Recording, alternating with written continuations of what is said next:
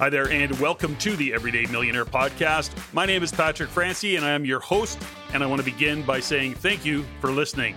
On this show, I am having conversations with seemingly ordinary individuals who have achieved some amazing and extraordinary results in both their life and business. My intention is to inspire and help you learn and grow by having my guests share their journey of how they face and overcome their challenges, but also how they celebrate their many wins. And now, let's get on with this show and have a conversation with today's guest.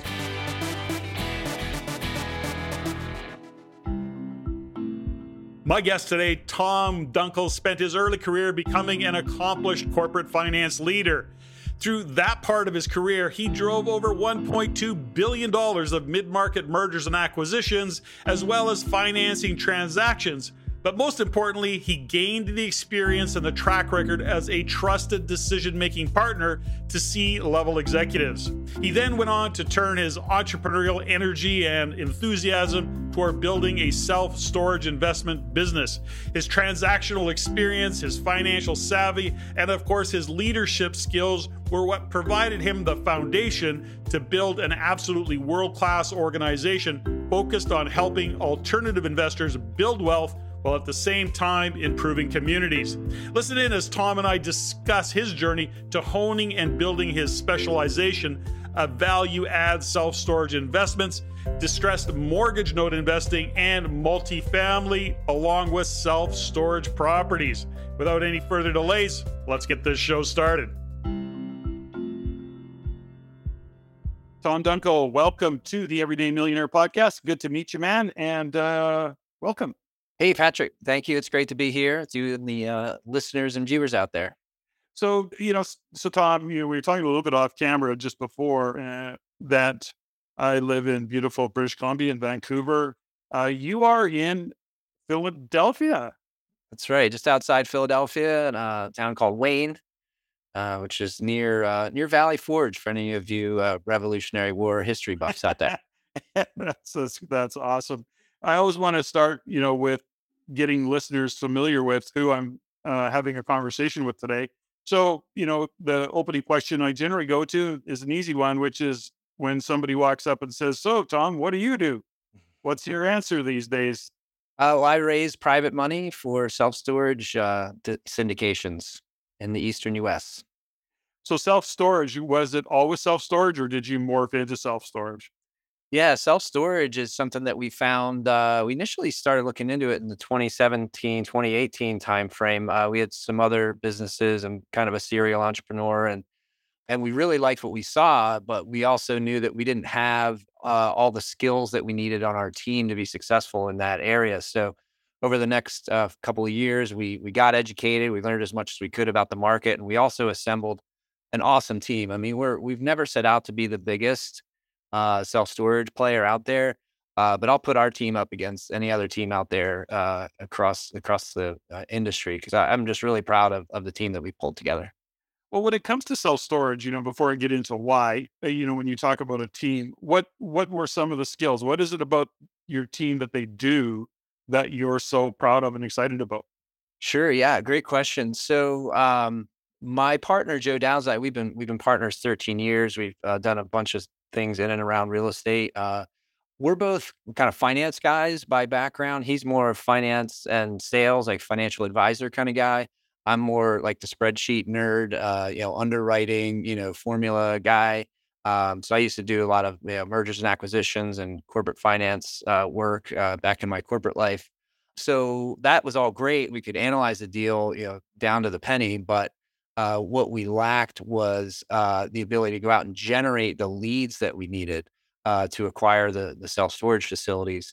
Uh, so, uh, through a, a self storage mastermind group that we're a part of, we met a guy named Tim Kane, and that's his specialty. He's a lead generation expert. So, we met Tim, we got to know him personally. We did a couple deals together as you know, kind of JV partners and then uh, we brought him into the partnership. So now the, the, three of us are are the partners in Belrose Storage Group uh, as of uh, about a year ago.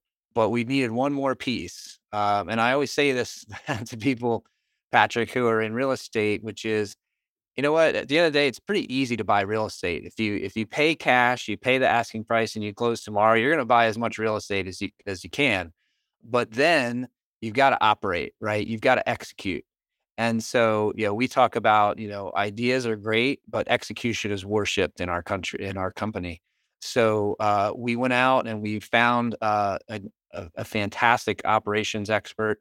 Um, her name's Catherine East. She's been in the self storage industry for 16 years. She used to be the executive director of the Missouri Self Storage Association. She's done consulting and uh, audit work at self storage facilities around the country during that time. And so we were able to bring her in uh, as our operations consultant. And so we're just uh, really rocking and rolling as far as uh, running the facilities that we own. Uh, one small example uh, is that uh, the industry generally accepts about a 10% delinquency rate at a storage facility. Ours, as of our KPI meeting this morning, was 0.7% delinquency across our portfolios. That's just one little tidbit. There's plenty of others I'm happy to share during the show, but that having that operations team put together really gave us the confidence to go out and uh, really start growing growing the business.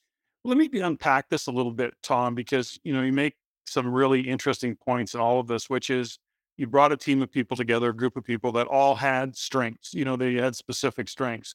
Now, when you kind of step back from it now, and sometimes that's kind of, you know, accidental. So we go on this entrepreneurial journey, and the next thing you know, it's, you know, we meet this right one person and then we meet another, and it's kind of accidental.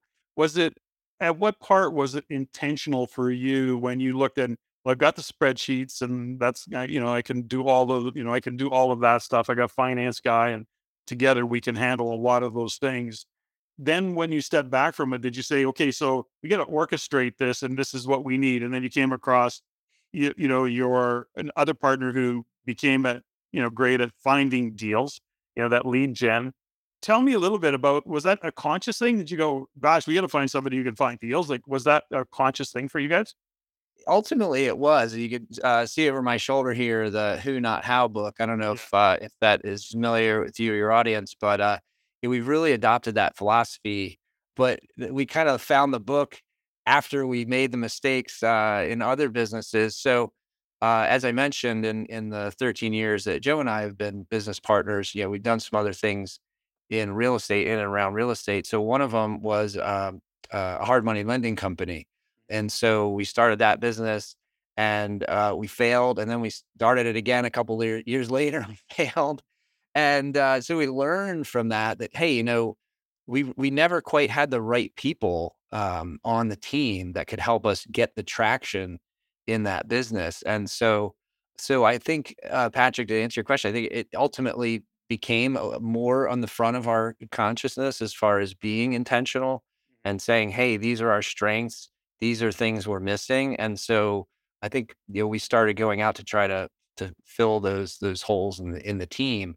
And I think um, it comes more so, I think, from an abundance mindset, right? Like we want to bring the right team together and we want everyone to be compensated because we think we can go a lot farther together as a group as opposed to, you know, going fast, right? I think there's an old uh, saying about that. We used to say that in uh, in Boy Scouts when we were going on uh, backpacking trips. You know, you want to go far, you go together. You want to go fast, you go by yourself. Yeah, it's a you know, the book Who Not How. I think great book. I haven't read it. It's been a while since I read it, but it really speaks to what you guys have developed. What I like about your story in this context is that I learned all my lessons the expensive way, you know, and I think that you know maybe that's the best way. Sometimes I tell myself that is is that really we learn from our failures, and you your partner, you know, fell down, picked yourself up, dusted yourself off, and move forward with those lessons in place and put in those corrections, and ultimately have developed a, a great business model. Now, when we, and I want to spend a little time on this whole self storage thing because I see it more and more that even in Canada, and I know in the US, and we have, you know, members of our REIN community, the Real Estate Investment Network, who look at self storage and who are actually going out of the country. And they're, it's a multifamily as well, but they're also looking at self storage opportunities. And there's some pretty creative stuff going on. And there was a project that I don't remember where it was, but it was actually a combination and very significant players of a giant car wash and self storage. And those two went together. And they raised capital for it. The, you know, the rest is history. But tell me about the self storage. I had, I'll share a, a revelation I had. This was a few years ago. I went to a mall on a Sunday. I had to pick something up, and I'm looking in this mall, and I don't normally go shopping. I'm not that, and, and especially on a Sunday, but I had to go. I go and I'm seeing all these people shopping, and I'm going, wow, this is what goes on on Sundays. Everybody hangs out in shops. And then on my way home, I had to stop at our local Home Depot or whatever it was. And I walk in there, and down on the center aisle was this sale of storage bins that were like stacked to the ceilings. And I went, Oh, isn't that ironic that I go to this mall and there's people buying stuff and then and then all they have to do is drive down the street and they can find a place to store it for cheap. And then I went, okay, where are they going to put those bins? Now I never went down the whole path of self-storage, but how did you get turned on to self-storage? I mean, the demand is, I think, got to be huge. And now, you know, post-pandemic and people working from home and they got to create space or they're going to buy more stuff. What's your experience with it? Yeah, uh, Patrick, we're we're super excited about the self storage industry, um, and you just hit on one of the key factors, which is you know during uh, during the COVID uh, era, the lockdowns there, you know, all of a sudden folks had to turn their spare bedroom into an office, so they they didn't want to you know get rid of or throw out their bedroom furniture, so they uh, put it in storage. Um, and that's just one example. Uh, there's plenty of other examples that that are driving demand. Uh, you know, one unfortunately is divorce. Uh, you know, downsizing uh, this any kind of displacement. Uh, but you know, really, it's a lot of demographic trends are causing people to uh, just need to sto- ha- store their stuff. Uh, in good times, uh, people are buying, buying, buying, like you just mentioned. Uh, they're at the malls, and and you know, we're a very uh, consumer centric society, and you know, people are always buying stuff. I mean, if I pick up my st- smartphone right now, I with a few touches on my phone from Amazon, I could you know buy pretty much anything. Anything you want. Yeah, yeah, yeah. So, uh, you know, in good times, people are, are doing that, and you know, they're not the two hundred dollar a month, you know, storage unit on their budget. You know, it hits their credit card statement. You know, it doesn't really register on the on the needle, and we we put uh, folks on auto pay, so it becomes like a a Planet Fitness membership where it becomes more of a hassle to cancel it yeah. than it does to just suck it up and continue going on with it. And that because at the end of the day, you got to move that shit out of there. So right, exactly when. and we're, what are you gonna do? You're gonna go there, empty it out, yeah. you know, throw it, you know, the back of your buddy's uh, pickup truck, and then what? Go down the street and put it in the other storage facility and uh, try to save, you know, whatever, 10, 20 bucks a month. You know, it just doesn't happen. So it's very, very sticky in that regard. But in bad times, Patrick, of course, you know, unfortunately, you know, people are lo- may lose a home or they, you know, they they have to move out of a home into an apartment. You know, there's all those kinds of dynamics going on. People move in together. I don't know if it's the same with Canadians, but we Americans, we love our stuff. So instead of throwing it out or getting rid of it, which is frankly what I would do, big irony here is I don't I don't intend to ever have a self storage unit, even though I'm in the business. But you know, these people rely on uh, you know being able to have that that extra uh, space to put their stuff, and and uh, you know a lot of the uh, older housing stock, uh, you have small closets, you know maybe not even an attic. Uh, you know, de- depending on what part of the country we're in, they don't have basements, but they still like their stuff. You know, they want their you know holiday holiday decorations, bicycles, kayaks. Uh, extra bedroom furniture, you know, stuff for their kids, stuff for their grandkids that they're saving, etc and you know, so they just hold on to it. Well, you know, you look at it at the end of the day. I know in the better climates, you you know, the indication is is that in the better climates, like here in, in Vancouver area, we don't really get a ton of snow, and sometimes not no no snow at all. But nobody parks their car in the garage; they don't have room. You know, there's their their garage is full at the end of the day, and we see that in better climates often. Yeah, right. So I have some experience and some insights into self storage, not a lot because, of course, I'm more into you know, residential or commercial real estate and tenants and all the things that go along with that. This is a different world. So, what sets you apart? So, when I look at self storage, is it really boiled down to marketing? You know, like how do you keep those units? Is it just a marketing gig? Make sure your property looks good, make sure it's secure, uh, lighting, I'm sure all those kinds of things. Give me a little insight into what is your, you know, what's your secret sauce if there is one, or what's your kind of niche that sets you apart perhaps from some other self storage units that are in the area? Yeah, sure. Uh, there, there was a, a, lot in that question, but uh, I, uh, I guess I'll start with marketing, which is something you touched on. The vast majority of storage facilities out there are not owned by the, the names that you've heard of: uh, Public Storage, Extra Space, CubeSmart. The fact is that over sixty percent, close to seventy percent of the market out there is still run and owned by moms and pops. They're onesie, twosie uh, facility owners and uh, they don't really run it like a business. Uh, it's more of uh, kind of a, a, side hustle, or it's like the mailbox money. A lot of them have other jobs. Uh, so, for example, we're about to acquire a facility um, in New York State. The gentleman who is the owner, who was the original builder of the facility, is 83 years old. Uh, his daughter runs the facility uh, so that he can pay her a nice little salary and he spends most of his time in Florida and at the golf course. He knows his rates are under market, but he doesn't want to go through uh, the effort of marketing his storage units. He knows most of his uh, customers, so he doesn't want to piss them off by pushing up the rates. And at the end of the day, he tells, he flat out told us, he's like, I'm happy with the amount of money I'm making each month. And I don't want to, you know, go through the agony of, of pushing up the rates. So he's like, I'll, I'll leave that up to you guys.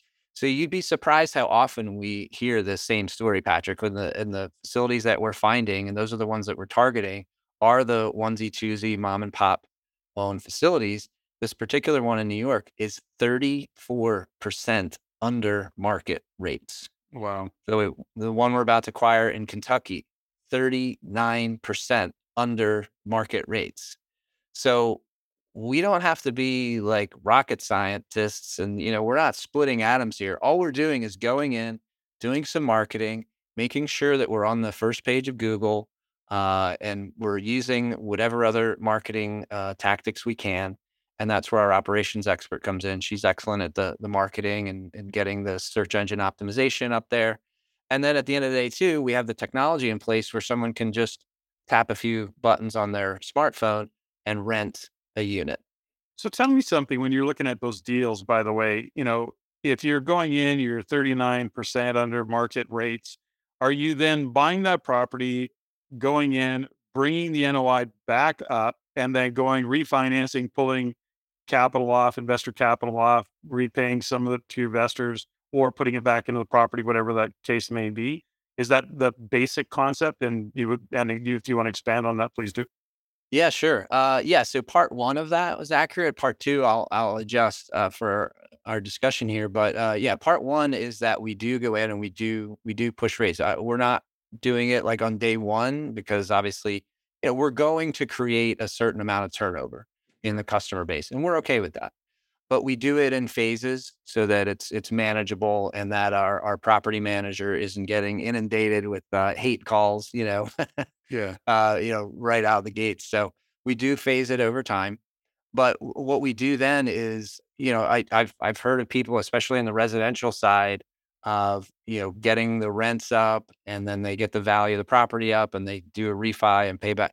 That's in in theory in commercial real estate. That's that sounds great. In practice, I found that that's really challenging to do. That lenders do not want you to cash that out and go do something else with it. They want you to stay uh, engaged with the property. So uh, we found that that strategy uh, it sounds great. I love how it sounds, but actually in implementing that is can be very challenging because uh, a lot of times what a lender will say is, "Well, you bought it for X." And even though now it justifies a 2x valuation, you know, we're still going to only lend to you based on the original X. So interesting. It, yes, we've we've run into that. So what what we end up doing is more of a, a velocity model, we call it, Patrick, where we create a lot of value quickly. And at that point, you know, that return curve starts to bend and plateau and flatten out. And that's when we look at exiting the property. And then the idea is that we take that return that we've created and we compound that into the next deal. And you know, thankfully, you know, we're very grateful for our investors who put their trust in us and they and they do go along with that strategy. So they'll come into their first deal, we'll exit that deal. They're, they'll take they might take a couple of dollars off the table, but then they're going to reinvest a larger amount into the next deal. And a lot of our investors actually end up bringing uh, their friends and family in too. So we're very grateful for that. So this is interesting. So now, do you have a generally? I'm sure it goes by project or property base, but are you in and out in five years or less, or what's your kind of what's your time frame generally on this song? On a straightforward value add deal, in other words, there's no big construction or, or expansion project associated with it. We're about two years, maybe three. Where the facility I mentioned in New York does have an expansion opportunity available. So because of that construction and lease up time that's going to be necessary, that'll be more like a four to five year. Yeah. So interesting model. I love it. So would take me back a little bit though, but here we find ourselves, Tom. You you've had some kind of challenges in your business life, but take me back a little bit. You know, you're here today, but you weren't always here. So take me back a few years and tell me a little bit about your background in business or how did you because you had a corporate background and you then had so you had a job and now you're kind of going hey, i'm entrepreneur when did that all start to happen and start to unfold for you Sure. Let's see. Uh, let's see. Uh, well, I was born in 1968. Now, no, I won't go back that far. But uh, so yeah, I was uh, you know college, you know business school. Got out of business school. I really did want to go into commercial real estate at that time, but the, the market was cruddy. So I ended up um, going into uh, corporate life and uh, was uh, lucky enough to find a position with uh, with a really exciting company in the aerospace industry. Um, so we were growing aggressively through and acquisitions and raising a bunch of money and institutional debt and institutional uh, private equity companies. So I got kind of a real frontline view uh, into that whole world and uh, just had some amazing uh, mentors. Uh, the CEO of the company was a Harvard MBA, Harvard undergrad, first Boston investment banking guy, uh, hockey player. You might you might like that. And uh, so he was great. And he surrounded himself with some equally great people. Uh, one of my bosses, I had actually, we had a sort of a matrix set up. So I had two bosses, and the one guy was uh, U.S. Naval Academy graduate. He was a gold glove boxer there. Uh, did his tour in the Marines, and then went to uh, the University of Pennsylvania Wharton School for his MBA. Uh, so he was great to learn from. Uh, we had ex, uh, you know, fighter pilots and uh, Air Force colonels, and you know, all these great people in the leadership team at that company. So I learned a lot of great stuff from from that that group, which was which really gave me a, a great foundation. But ultimately, I went to, to, a few other jobs from there, but I'd always just had something in my gut telling me, you know, that hey, you know, that I need to go out and do something, do something on my own. And I knew, Patrick, um, there was a specific moment when I knew that I was either certifiably insane or I really was an entrepreneur and I needed to let that, uh, you know, let that loose and grow. Um, and that was the moment um, after I was fired uh, from my corporate job as a, as a VP at a publicly traded company. I was looking for some entrepreneurial things to do because I had set aside some money and I was wanting to do something on my own. But I thought, well, you know, I've got young kids at home. Let me uh, go interview, check out some jobs, see what's out there. So uh, a headhunter set me up with an interview at a, a company that was a spinoff of uh, DuPont Chemical. And it was this fibers company that was growing through acquisition, global, and was like pre IPO. And just, I mean, you know, basically like an unlimited budget. I mean, they they just if you looked at me on paper at that time and you looked at that job, you would be like, this is the perfect job for Tom Dunkel. But as I'm sitting in the interview across the table from the the guy who would be my boss, I heard a voice in the back of my head saying, Don't do it. Don't do it. And so, as yeah, I knew it was one of those things where I knew the interview was going well. But I heard that voice. I leave the interview. I go home. I call the recruiter, and I tell him, I say, "Hey, uh, I'm sorry to do this to you, but I need you to pull my name from from consideration because I, I I just I need to go do something on my own." And he says, "You know, you're their guy, right?" And I said, Yeah, I figured I was. So this was big salary, big options, big bonuses, all that. And uh, like I said, on paper, just a great job for me, but I just I just couldn't do it.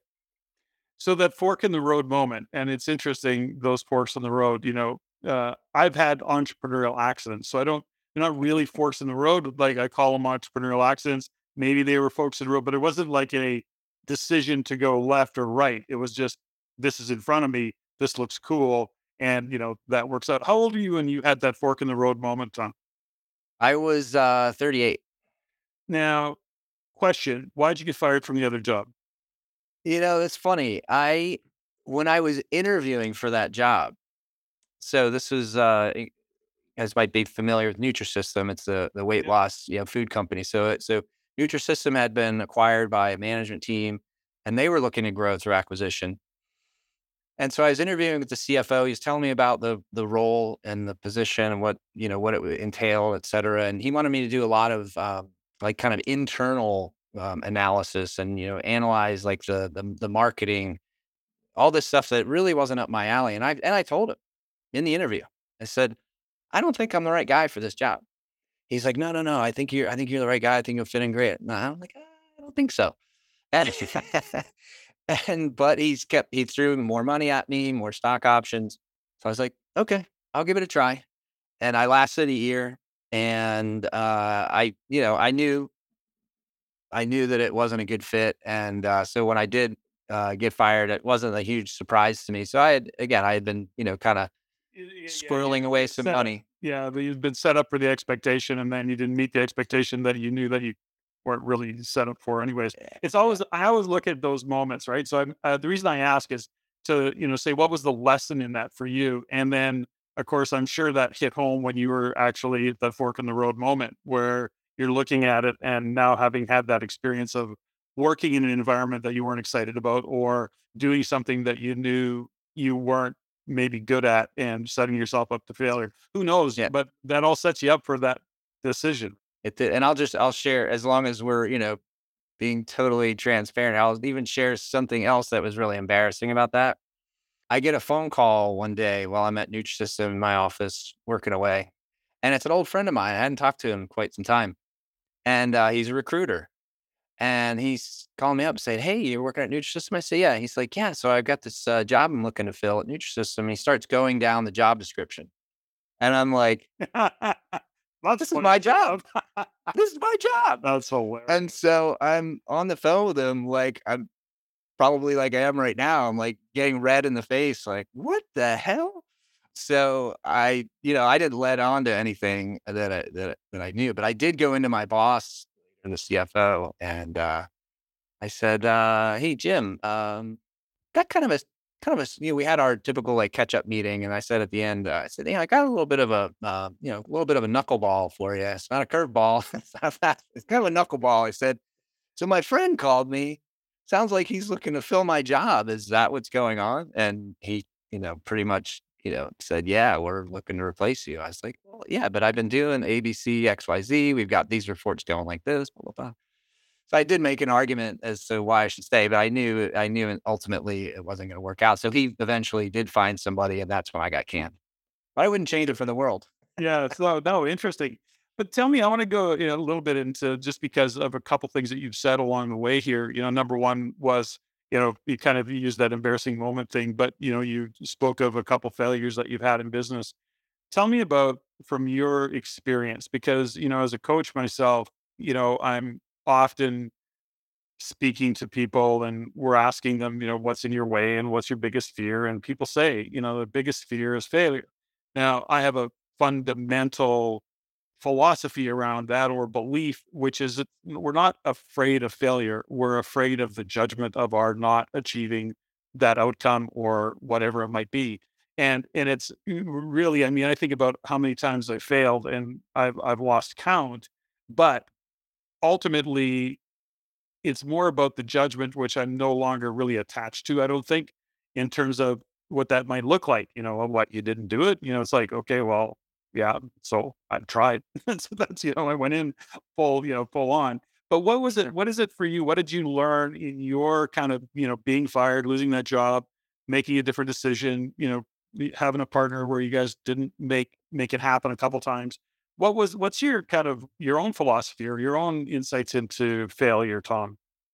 Yeah, that's a good question, Patrick. I think um entrepreneurs are wired a little differently where um, you know they look at failure as a learning experience and and they don't internalize it uh, i don't feel like i ever really did i mean obviously i had days when you know i felt really bad and i was letting my family down i was letting myself down um, but i think ultimately you know entrepreneurs have have grit it's something it's hard to measure um, i mean i'm you know, far from uh, the smartest guy on the planet. I think I've got some decent skills here and there, but um, I think you know there are plenty of smart people out there who don't reach their full potential because they're not, uh, you know, they are so invested in themselves being that smart and being that, you know, you know, great and and that you know uh, uh the level of achievement maybe that they've gotten through kind of the quote unquote normal channels. I think uh, it's hard to let that go. I have I I have uh, a friend that comes to mind right now. He's he has a great entrepreneurial mind, but he's a CFO at a publicly traded company, and he's got the golden handcuffs. And I I kind of feel bad for him. I feel like he hasn't really had a chance to go out and really see what he can do. And so I, I think for me, going through those failures, of course, it was painful, but it was a learning experience. And I think if you can use failure as learning and as fuel uh, so you don't screw it up again you know i, I think that's really important for for entrepreneurs and uh, for really anybody that's trying to grow personally and professionally. I mean you have to put yourself out there you know almost by definition right to get better at something. You when you first start you're to suck right? So you're to suck.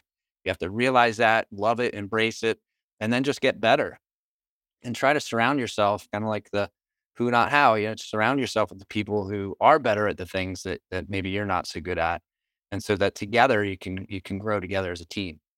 Yeah and i love that thought process you know which is to use that failure that setback whatever that might be as as fuel you know you really do need to do that and also the interesting point that you make your friend the cfo you know I, I think now that you've been through it you've had those jobs I haven't had a job for 38 years. So like I've been an entrepreneur for that long. And that just is a statement of me being an old guy. But at the end of the day, you know, I've also seen those people that have the gold handcuffs. They feel secure. They're, you know, they're going to get their pension. Maybe they're going to get an index pension and all looks good. But I'm going, man, but they hate their life. They hate their jobs. They just grind it out and they go, I don't know. You know, yeah. I'm challenged as an entrepreneur, but I don't feel like I'm grinding it out every day doing something I don't love to do. So it's an interesting, you know, I guess it's an interesting take that people have to get and go, you know, something life's too short to be grinding it out. You know, I'll take my chances and be happy rather than grind it out and be miserable. So it's just an interesting way to go with it. We talked a little bit uh, beforehand, but was did you come into being an entrepreneur uh, you went to school, you went to university for business. Was there an entrepreneurial thread in there somewhere along the way? Did you have a, you know, with your parents or your uncle or something along that line that you admired that you went, you know, maybe one day I'll do that? Was it ever there for you? Or did you just literally fall into the entrepreneurial world by accident? Yeah, um, yeah, good question. Uh, I would say on the on the one hand, I probably had the worst possible upbringing to be an entrepreneur. And the reason I say that is because I had two loving parents. I grew up in a upper middle class household, never wanted for anything. Uh, you know, did the vacations, went to the good schools, yeah, lived in a nice house. And the reason I say that was a, a horrible way to grow up as an entrepreneur is because the entrepreneurs that I've met, they've been through some shit, right? And so here I come out of this kind of cushy lifestyle. And so when I first, when I got fired and I went into uh, real estate in 2006, by the way. We haven't talked about this yet. uh, you know, I'm thinking, hey, I've got, I've had this great background, you know, the Harvard guys, the Wharton guys, you know, Chicago got all these great people that I, have mentored me. I've, I've got this great experience with these public companies. I've got all this deal experience. Uh, I'm just going to go out and it's going to be a cakewalk, right? So I go into residential real estate. I'm doing wholesaling. I'm doing fix and flips. I'm picking up rentals, you know, all that sort of thing. And then, of course, the world goes to hell 2008, 2009, 2010, etc. So that was my time where I really had to get thick skin real quick. And I wasn't really prepared for it at first. Um, so I wasn't around the right people. I was, I didn't have a business partner. I know there's probably some people out there who maybe they do well, work well by themselves. I found, of course, in hindsight, that um, I I actually do like to have people around to bounce ideas off of. I didn't have that kind of support system, and meanwhile, you know, I've got money going out the door. I'm spending twenty thousand dollars a month on marketing. I've got, you know, I've got staff. I've got rent. I've got this. I've got that, and you know, the cash is just dwindling, and so ultimately, you know, had to, you know, shut down that business. And that was by 2009. And that's when I really had to like have the gut check like, okay, to, should I go back to corporate America? Because I just lost a million dollars of my own money and I'm starting over again. And so that was kind of a gut check moment. And I guess another moment when I did realize that I was either certifiably insane or an entrepreneur. so you've decided that you're both certifiably insane and I could be both. That's right. They're not mutually exclusive. That's funny. So now when you look at your business that you've got and that you, you know, a philosophy that you've developed, you know, you talk about, you know, who, not how, great book great philosophy. But when you look at what you're doing in the rental storage, it seems like, okay, how do you hold that in terms of being a contribution? Is when you look at your business, there's, you know, you're a contribution, I guess, to your investors. Well, not a guess, you are being a contribution to your investors. But what's what's kind of the mission, if you will, of of, of a self storage business that you've developed? Sure. No, that's a that's a great question, Patrick, and it's actually something we spent a lot of time on. Um, you know, we were putting the team together. Um, we really wanted to form a great foundation uh, upon which to grow our business, and part of that is, you know, what is our purpose? Why are why are we doing what we're doing? So, actually, right here, you can't see it here; it's off camera, but I have a whole paragraph on my wall here that we've uh, developed and adopted as a company, uh, and I'll just paraphrase it because because it's kind of long but the, basically, the purposes of, of, our company is to just be is to just enrich uh, all of our stakeholders, internal and external, uh, with whatever you know knowledge we can provide, and of course, you know financial returns that we can provide, not only in the form of you know salary and bonuses to our to our employees, but we do have a profit sharing program, and you know we're really in business to help people reach their growth goals, uh, their wealth goals. And uh, that's something, again, having worked for publicly traded companies, uh, I'm a little jaded about how they run because I don't really feel like they're very transparent with their investors. We try to go above and beyond and be transparent with our investors. Uh, as you can tell from the embarrassing stories I've been telling today, you know, we try to do that same thing with our investors because we can strip away all of those question marks and concerns and and curiosities and suspicions, you know, all that's left is trust. And so that's that's what we try to get to. And so um, we're actually in the process this year of uh, really for our marketing to our investors is is addressing head on those questions. Like, first question is, are you going to steal my money? sure. So we're gonna we're gonna have a whole you know advertisement and you know video compilation around you know why you know how we're how and why we're not going to do that. And then so it just kind of goes from there. You know, how do you make money? What are your fees? You know, these are all things that most people don't want to talk about, but we want to get it out there in the in the public domain so that we can be held accountable and and do what we say we're going to do. It's always interesting with investors, isn't it? Is that you can spend whatever thousands of dollars on an OM on an offering memorandum. You can put it on the table and you have to beg and plead for them to read it or send it to their lawyer you know, I don't know what statistically what it is, but very few seem to want to take the time to actually read that OM. Yet it's everything, it's all of the details. And perhaps it's because it's legalese, and perhaps it's because it's sometimes challenging to understand that people don't do it or they don't want to spend, you know, two or three hundred bucks or four hundred bucks, whatever mm-hmm. the number is, for a lawyer to go through it and then, you know, read back to them what it all means. But isn't it interesting the psychology of that? Yet they're very concerned about what you're doing with their money, and you know it's all in writing ultimately. Sure. Yeah. We we joke and say that the offering memorandum tells you all the reasons not to invest in this deal. yeah, exactly. I mean, but ultimately, it's uh, it's good. You know, the investor should be reading that, um, but it's really protection for sponsors, so that sure, God forbid, if the deal does go poorly, yeah. uh, we have those protections in place that we can go and and uh, you know still grow the business.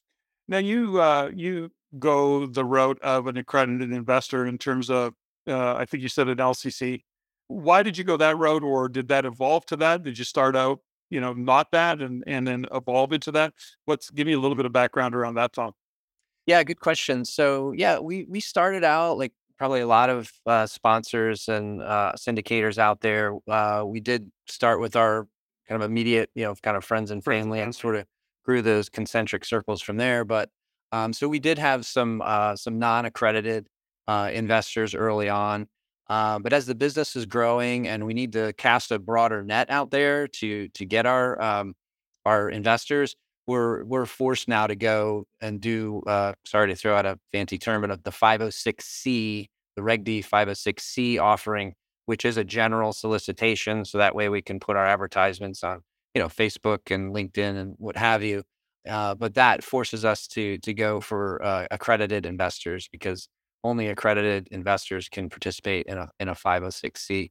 And I think ultimately it's it's better for everybody because if a, if a deal does go poorly, which you know, knock on wood, we've never had a bad deal, and I can say that we've never had a deal go bad where someone has lost money in 13 years. So I'm pretty proud of that.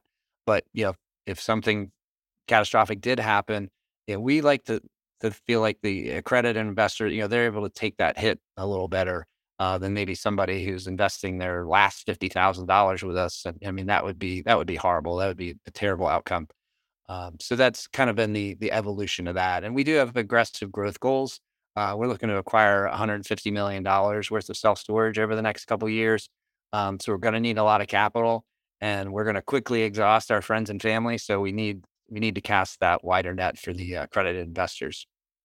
So when you look at the operation of your business and what you've learned over the years. I mean, to do what you're doing and to have that conversation with investors to operationally and you know run the business and do what you're doing, you know, it takes some real leadership skills. And you know, I'm always interested to hear from entrepreneurs or anybody actually in terms of leadership. You know, I, you know, you hear he's, you know, you hear the comment that they are born of he or she was born a leader and and maybe there's a grain of truth in that and and but i believe that leadership comes from study and comes from very intentionally looking at you know how you're being as a leader and what it is you're trying to achieve and how you're trying to communicate.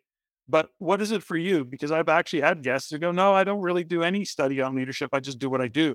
Now and they've been very successful doing it that way but what's your experience in that tom Sure. Yeah. I think, uh, I think when I, uh, you know, lost my million dollars and had to kind of reinvent and figure things out, I think that was a time when I was like, Hey, you know, I got to get a lot smarter here.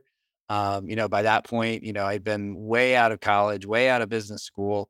You know, I couldn't rely on the, on the quote unquote, you know, kind of institutional learning. I had to go out and get myself educated. So that is when I started, uh, you know, going to the leadership conferences, uh, you know, listening to the, you know, the Jim Rohn uh, challenge to succeed uh, CD set like over and over and over again in my car.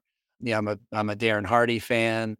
Uh, I'm a Joel Osteen fan, so I've I've been just listening to those voices uh, over the years, and um, and I just feel like uh, part of being a leader, and you know, and frankly, taking on the responsibility of taking somebody's hard earned money.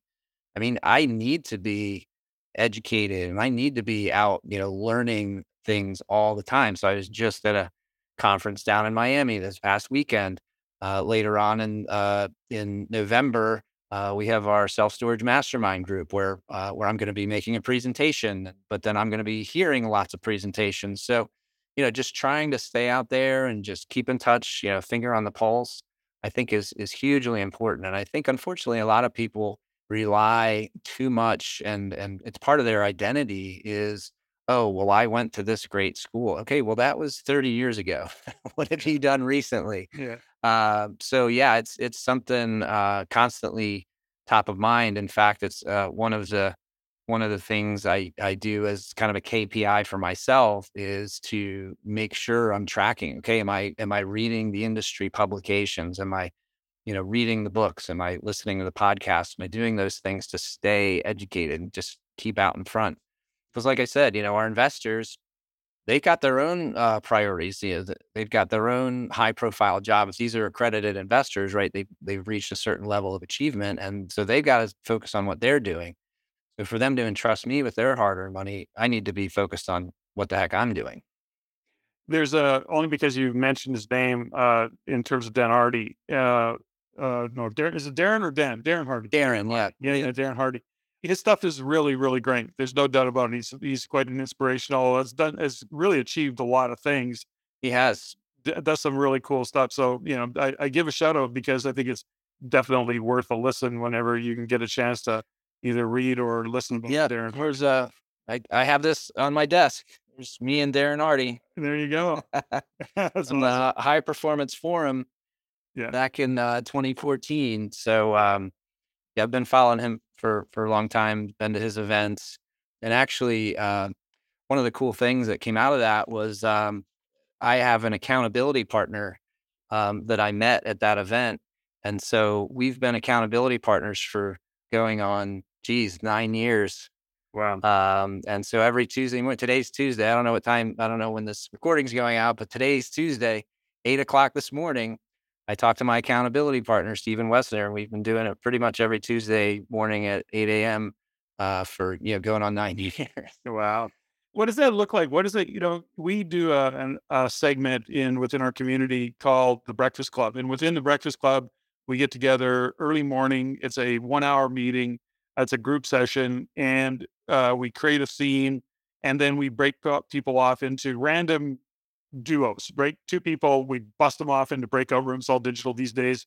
And out of that, they kind of talk about what they're going to achieve in the next 30 days. That's going to move them closer to their next goal. And within that, they then come out of there going, okay, we agree to be accountability partners. And they agree on, okay, I'm going to text you once a day, once a week, whatever. I'm going to phone you, email, whatever it is. So it's a, an accountability and and what we've discovered with that is some of our community now they attend every month. It's the first Wednesday of every month we do this. And they now have three, four, five accountability partners because they keep meeting people that they think are cool. That's awesome. Yep. But what what does it look like? What does an accountability partner look like to you? Or how do you guys do that? Nine years later, are they five minute calls, 50 minute calls? What what is it? How do you make it work for you, Tom? Sure. Yeah. It's about uh, it, it's a 30 minute phone call and um, you know we cover uh, wins, uh, losses, ahas, and fixes that are going on in uh, in our business and frankly our personal lives sometimes yeah. as well. Of course. But the you know the the paradox of accountability uh, partners, Patrick, I've found is that really you're holding yourself accountable. You just have to you just have to have another body there to to bounce things off of and yeah. um, you know kind of report to. But ultimately, you know, I always kind of scramble like, oh, geez, you know, my accountability call with Steven's coming up. I better have some cool stuff to talk to him about. and so, what so I got to make, yeah. So I got to make, so I go through like, you know, my calendar and our, uh, our base camp operating system to see what's going on across the company. And uh, I'm like, okay, I got to pick out, you know, three really cool things. And so, you know, sometimes, uh, sometimes uh, a week will go by and it's kind of been a business as usual week, but even those weeks I think are important because you know you're not going to achieve success overnight. It's going to be you know these small steps and increments of you know a week or so is a pretty decent amount of time. So uh, you know even though I might not have some grandiose, hey, we just closed this huge deal and made this you know fee or great profit split or whatever. Yeah, I might not have that necessarily maybe, but you know it feels good to at least say, hey, we just hired a new guy yeah. And, um, you know, we achieved this uh, KPI performance benchmark that we've been striving for for a while, or we, you know, just those kinds of smaller things really add up over time.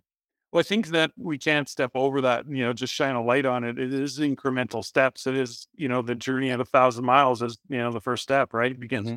with the first step. And then it's one step after that every day or every moment. And it is a step at a time that we accomplish those big goals. So I love that you do that. Uh, you know, I often have clients that, you know, ask me about coaching versus mentorship and they want a mentor. And do you run into that eh, that question, uh, Tom? Have you, you know, you've talked about some guys that were really important in your life, but were they kind of you accepted them or you took them on yourself as a mentor? They may not even held themselves as that. They were just relationship that you followed their lead and they're probably generous with their guidance. But what's your view of a mentor, in, or do you have one? And you may not have one. Sure. Yeah, I, I wouldn't say that those uh, those what I call mentors early on in my career. I I don't think they thought of themselves as mentors, uh, but they they certainly did teach me uh, some great things along the way. And then you know when you get into the you know the mentors, you know like a Jim Rohn, that the challenge to succeed, you know CD set. I used to listen to him sure. like, all right, well he's dead, so you know he's been dead for a while. I think he he he died somewhere during the time that I was, you know, listening to his stuff. And then, you know, Darren Hardy, uh, yeah. of course, you know, still still going strong. But yeah, you know, I think uh, some mentors, you know, are purposely out there to to be a mentor. Um, others, you you know, you kind of make them your mentor yeah. by continuing to you know call them up and bug them with questions and this and that. So I I, I guess I have both and I'm actually proud to say that I'm a mentor um, to some entrepreneurs out there uh, here in the Philadelphia area, and I guess uh, actually, you know, in other areas as well. As I'm sitting here thinking about, I'll get you know calls or emails uh, from guys along the way, just with a question or hey, you know, I ran into this situation. How would you handle it? What do you suggest? So that I, de- I definitely take a lot of pride in that, and I could see, you know, I don't I don't know what retirement looks like for you, Patrick. I, you know, as a, as a deal junkie myself, you know, as at 54 years old, I'm like, well, what uh, what does that even look like retirement? But I guess for me, um, it does look more towards shifting to kind of a mentor mentality. Um, I was actually invited back to my business school to to teach a course there, which I thought was a blast. I had so much fun doing that. I could see myself transitioning to more of a you know kind of a mentor teacher role in the future. So I think uh, you know that just helps to pass on the knowledge that I've gained over the years and through my you know failures and successes. You know, I I got to put that somewhere. Uh, my son's already told me he's like, ah, I'm not interested in your business. I don't know that I'll be able to impart it on him. And my daughter's still a question mark, so we'll see about her. But uh, but yeah, I think it, I think it'd be a, a, lot of fun to go and you know mentor, teach, speak, that sort of thing. Yeah, you know, it's funny what you just said about your son not, you know, he's gone, nah, I'm not, I'm not interested. It's, it's just how many real estate deals come up because of that. You know, you talked about your 83 year old guy that, you know, with the unit, you know, there's, there's just as good a chance as that, you know, yes, his daughter's involved in it, but there's a lot of those stories out there that I built this for my kids to pass on to my kids and the family. The kids get it after the parent passes on. They go, I want nothing to do with this piece of crap. Uh, you know, I saw them fight and struggle through it all. I don't want to mm-hmm. take it on. I'm not interested in being a landlord. Uh, yeah. Sell it. you know, get rid of it. And yeah. that's a, there's our there's where opportunities get created because that's right. You know, well-meaning parents, you know, doing real estate for their kids, the legacy of their kids, and the kids go, mm, yeah, no, I have nothing. That's right. This thing, you know, so it's very funny. So when you uh when you look at you know as we kind of are post COVID and the world's kind of opened up again and we're doing all the things that we're doing. And when you mm-hmm. think about the time through COVID, what changed for your business? Were you, you know, you know, you look at us having this particular podcast, you know, you're in Philadelphia, I'm in Vancouver, we're doing Zoom, a normal thing. I mean, for us, it's been normal for many years, but how did it shape your business in terms of efficiencies or not, and or connectivity or not? What was it for you? Yeah, that's a good question. Yeah, so I mean, at the at the operational level, uh, we thought, and I'll get to that team in a minute, but we thought that you know COVID might be an opportunity to to to be aggressive with our offers on acquiring storage facilities. We thought maybe these moms and pops might be a little concerned about where the world was headed, and maybe we could uh, get you know get a good deal here and there.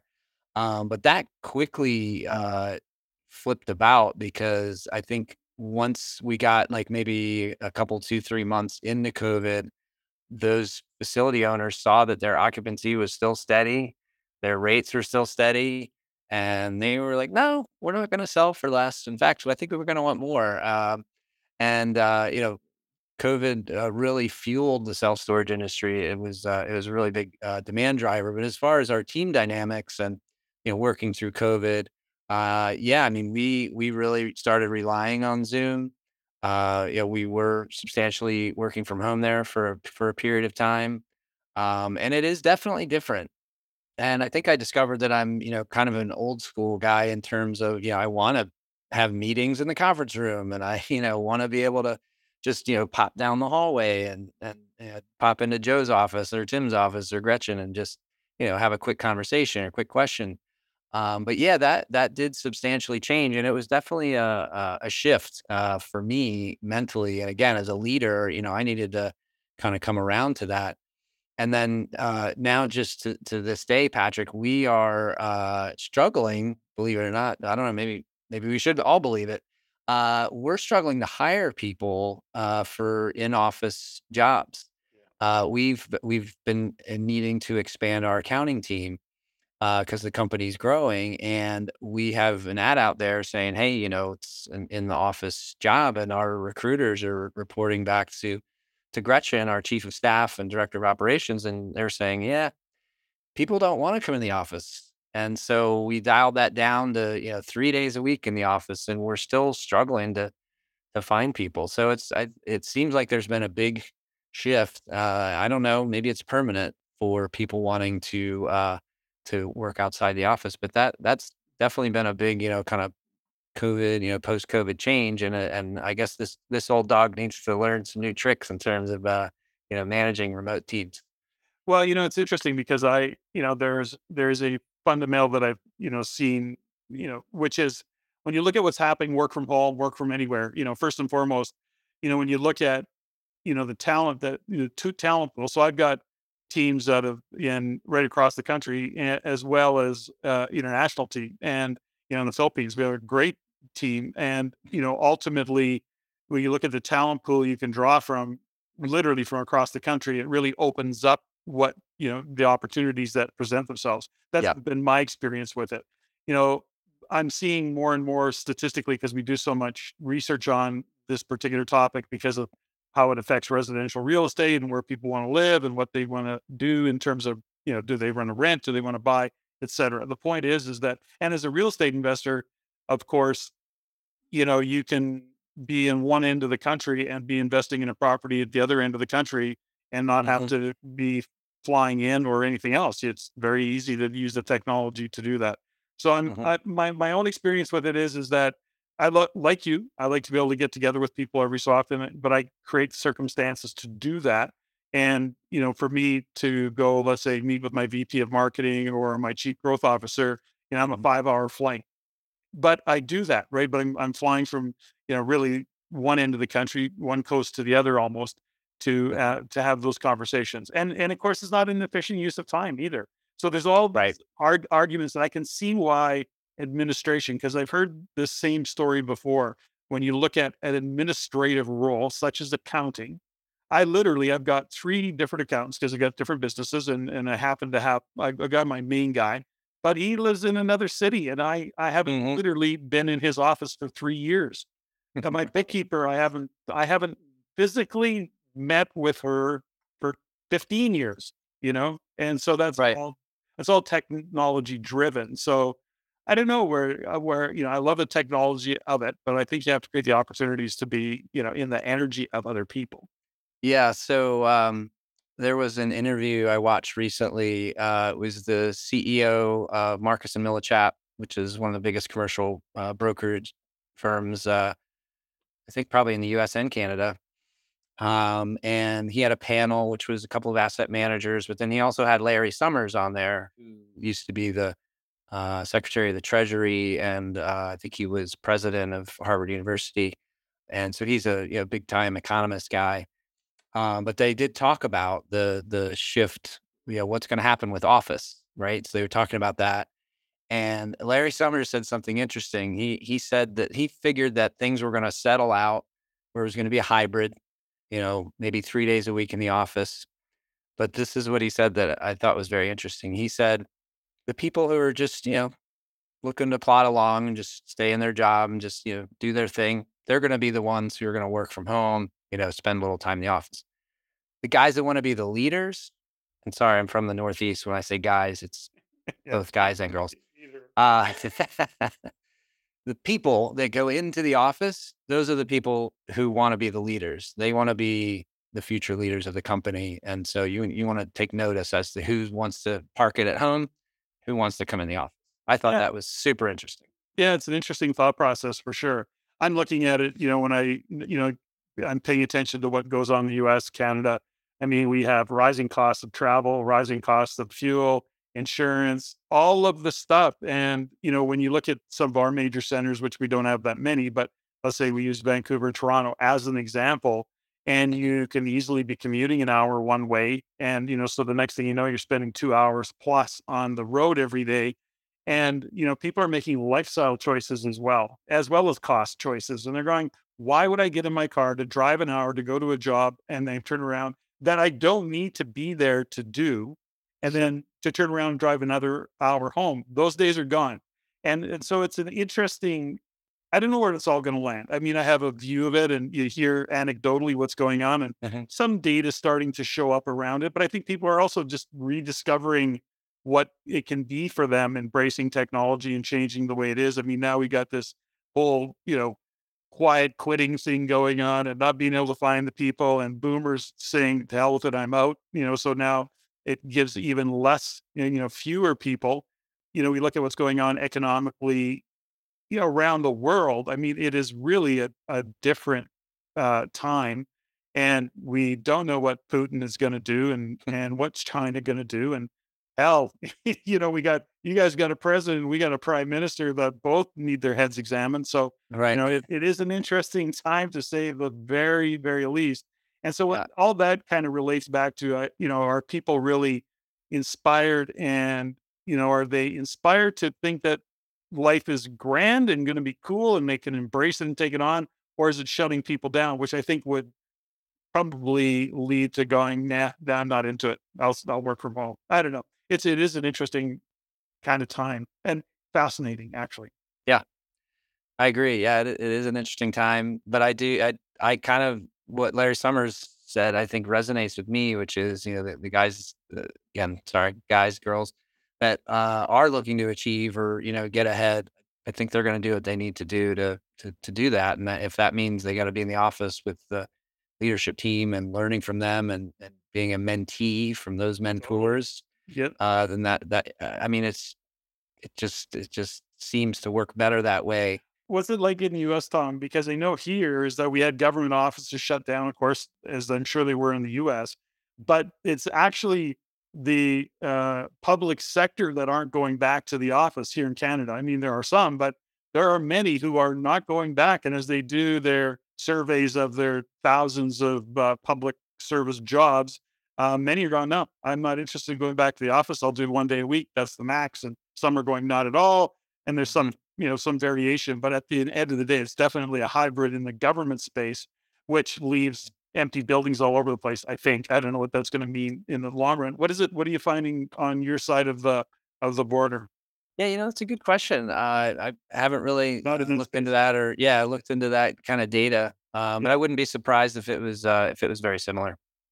so if somebody's listening to this and is interested because we have a number of real estate investors who are you know looking at it what do you what do you what's a kind of a thing to uh avoid what's one you know what's the kind of a pro and a con of that space called storage Sure. So, uh, you know, self storage. Uh, we've talked a lot about the demand drivers. I think those a lot of those demand drivers are, are here to stay. Uh, I think you know, smaller houses, uh, you know, downsizing, um, that sort of thing. Uh, people, uh, especially millennials, seem to be. You know, the data suggests that they're looking at self storage as an extension of their overall housing strategy. I was going to say, it says, is it a place to live? Just- Yeah. So- It does happen from time to time. We do find uh, people living in their storage units, which of course is a big no-no. But yeah. so yeah, we're we're super excited about it. Uh, you know, uh, for 40 years, uh, self-storage occupancy rates have meandered gently between 80 and 90 percent. Uh, so that means it's consistent income. You know, meanwhile, there's all these boom bust cycles uh, in the overall economy. Um, but uh, the data shows that self storage is pretty much immune to that. And another data point I'll share is that if you look at uh, the uh, commercial property types, uh, you'll see that so, uh, as far as delinquency and default on mortgages, self storage is a, a, little bit over 0%. Um, whereas, you know, hotels are probably the biggest and the retail, you know, they have pretty healthy uh, default rates. Uh, but self storage facilities, they just don't go out of business. So uh, I think if you're an investor and we're looking at these, you know, recessionary headwinds coming at us, I think self storage is, is, a is a great place to be. It's it's real asset with cash flow, tax advantages, and uh, and growth potential. We also, uh, when we're acquiring a facility, we make sure that we have optionality in our business plan. What I mean by that is, you know, we we do shoot for like a two to three year exit, but if in two to three years, if maybe the value isn't there, you know, there's something going uh, wrong in the macro economy that's suppressing the value of that facility, well, we'll just sit on our double digit cash flow for another couple years until the market does come back, and then and then we'll have the option to sell it at that time. Uh, so we're we're really excited about where we are. Uh, like I mentioned earlier, it's, it's easy to buy real estate, but I'm really proud of our operations team. They really kick butt, and we had our uh, operations meeting this morning, and we're just you know we're just hitting on all cylinders as far as tracking our our KPIs which we have a whole handful of those that we we track for each of our facilities on a week to week basis. So uh, I just think that's really where the, the value that we bring to the table at Belrose Storage Group is that that operational savvy for sure. Fantastic. Well, you know, I'm I'm a big fan of the whole self storage concept. I've not invested in it, but I've threatened too many times, and and I'm not too far away. Uh, so, Tom, I want to say thank you for your time. As we wind things down, I always like to have a little bit of fun with my guests, ask some uh, you know what we would call rapid fire questions just for uh, you know a few uh, just some, for some additional conversation. Okay. Do you have a favorite quote that you refer to? A favorite quote? Yep. I don't know that I have a, a favorite quote, but I'll uh, I'll quote Warren Buffett. Yeah. uh, Warren Buffett says, "Risk comes from not knowing what you're doing." it sounds almost like a Yogi Berra uh, kind of yeah. quote, but uh, I I always like that one as you know as an investor uh, to to think about. Hey, you know, you don't know what you're doing, you're you know you're putting yourself at risk. So you better get out there and get educated. get it figured out. Yeah, that's a good. That's a great. Actually, that's a great quote. I've not. That's a. I'm not. I'm not familiar with that one. That's yep. great. Favorite book, most meaningful, and you can't say who, not how. One other than who, not how. What have you got for a book that you either have read and has been impactful, or that you even like to to share? Sure. Uh, so my favorite book has nothing to do with business and leadership, but it also has everything to do uh, with business and, and, leadership. It's a book uh, called The Last Place on Earth. And it's a book uh, written about the race to the South Pole. And it occurs in the uh, very beginning of the 1900s. And uh, the South Pole is the last place on Earth yet to be explored and, and discovered by people. So uh, it's a really interesting story because on the one hand, you've got the Navy, the British Navy, right? They're very well trained. They're w- very well financed. They've got the technology. They've got all these great things going for them. Unfortunately, they're they also have a big Achilles heel, which is uh, their arrogance. And so, sorry to my British friends out there, but the British naval officers were very arrogant. They were like, "Ah, South Pole, no problem. We'll get down there. No, yeah, no problem." And then on the other hand, you've got this Norwegian hippie guy, and he goes out and he like assembles this great team. He goes over to Greenland. He spends time hanging out with the Eskimos to see how they survive in cold weather. He learns to drive dog sleds. He learns uh, how to eat, uh, how to prepare the pemmican, which is like the and the food source that they use. And so um, it's just a really cool story where you've got the you know the well financed, well trained, but uh, arrogant uh, British Navy against the hippie guy, and he's got to go out and raise his money because he he needs money to to do this expedition. So uh, it's just a really cool story how it unfolds. And so the Norwegian team, uh, the leadership principles that I learned from them are, you know, you got to be detailed with your plan. You got to get the right team together and when you put that plan together, you know, whether it's a sunny day out on the Antarctic ice shelf or it's a storm, you've got a certain number of miles you got to get through. And whereas the British team, they would look out their tent in the morning and say, "Oh, well, it's uh, you know, looks like a storm's coming. We're going to hunker down here for the day," and then it just throws off their whole plan. And anyway, I'll, you probably can guess how the story ends up. But uh, I just, I just think it's a great adventure book. Uh, Yeah. But it's also a great uh, leadership uh, book. Well, yeah, I love it. I love that story. Now I want to. Now I'll definitely want to. And it kind of reminded me of the quote that you had, you know, that you just shared, because you know he went out and prepared and he got educated and he cut his risk uh, significantly, whereas your British, the British, uh, did, you know, the British counterparts, if you will, uh, did not. So that's kind of a cool story. Yeah, Kind of great cool. story. I've probably read it. I've read it four or five times. It's it's a great book. Uh, That's awesome. Uh, your room, your desk, or your car? Your room, your desk, or your car? What do you clean first? Yeah, my room, my room definitely. Uh, then my car, then my desk. I should like pan the camera over. You see, I got piles of paper everywhere. I don't have time to go through all that crap. Oh yeah, what is it? What is? What is what is the what's this? What's the phrase? A clean desk is the sign of a weird mind or something. I don't remember the exact quote. yeah, yeah. the. It's another. I think it's another thing for entrepreneurs. It's like more crap you have on your desk, the more of an entrepreneur you are. you must be exactly. And then um, favorite swear word?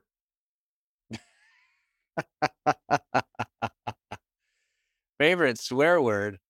Oh wow. Are Uh, you an F bomber or what do you uh, think?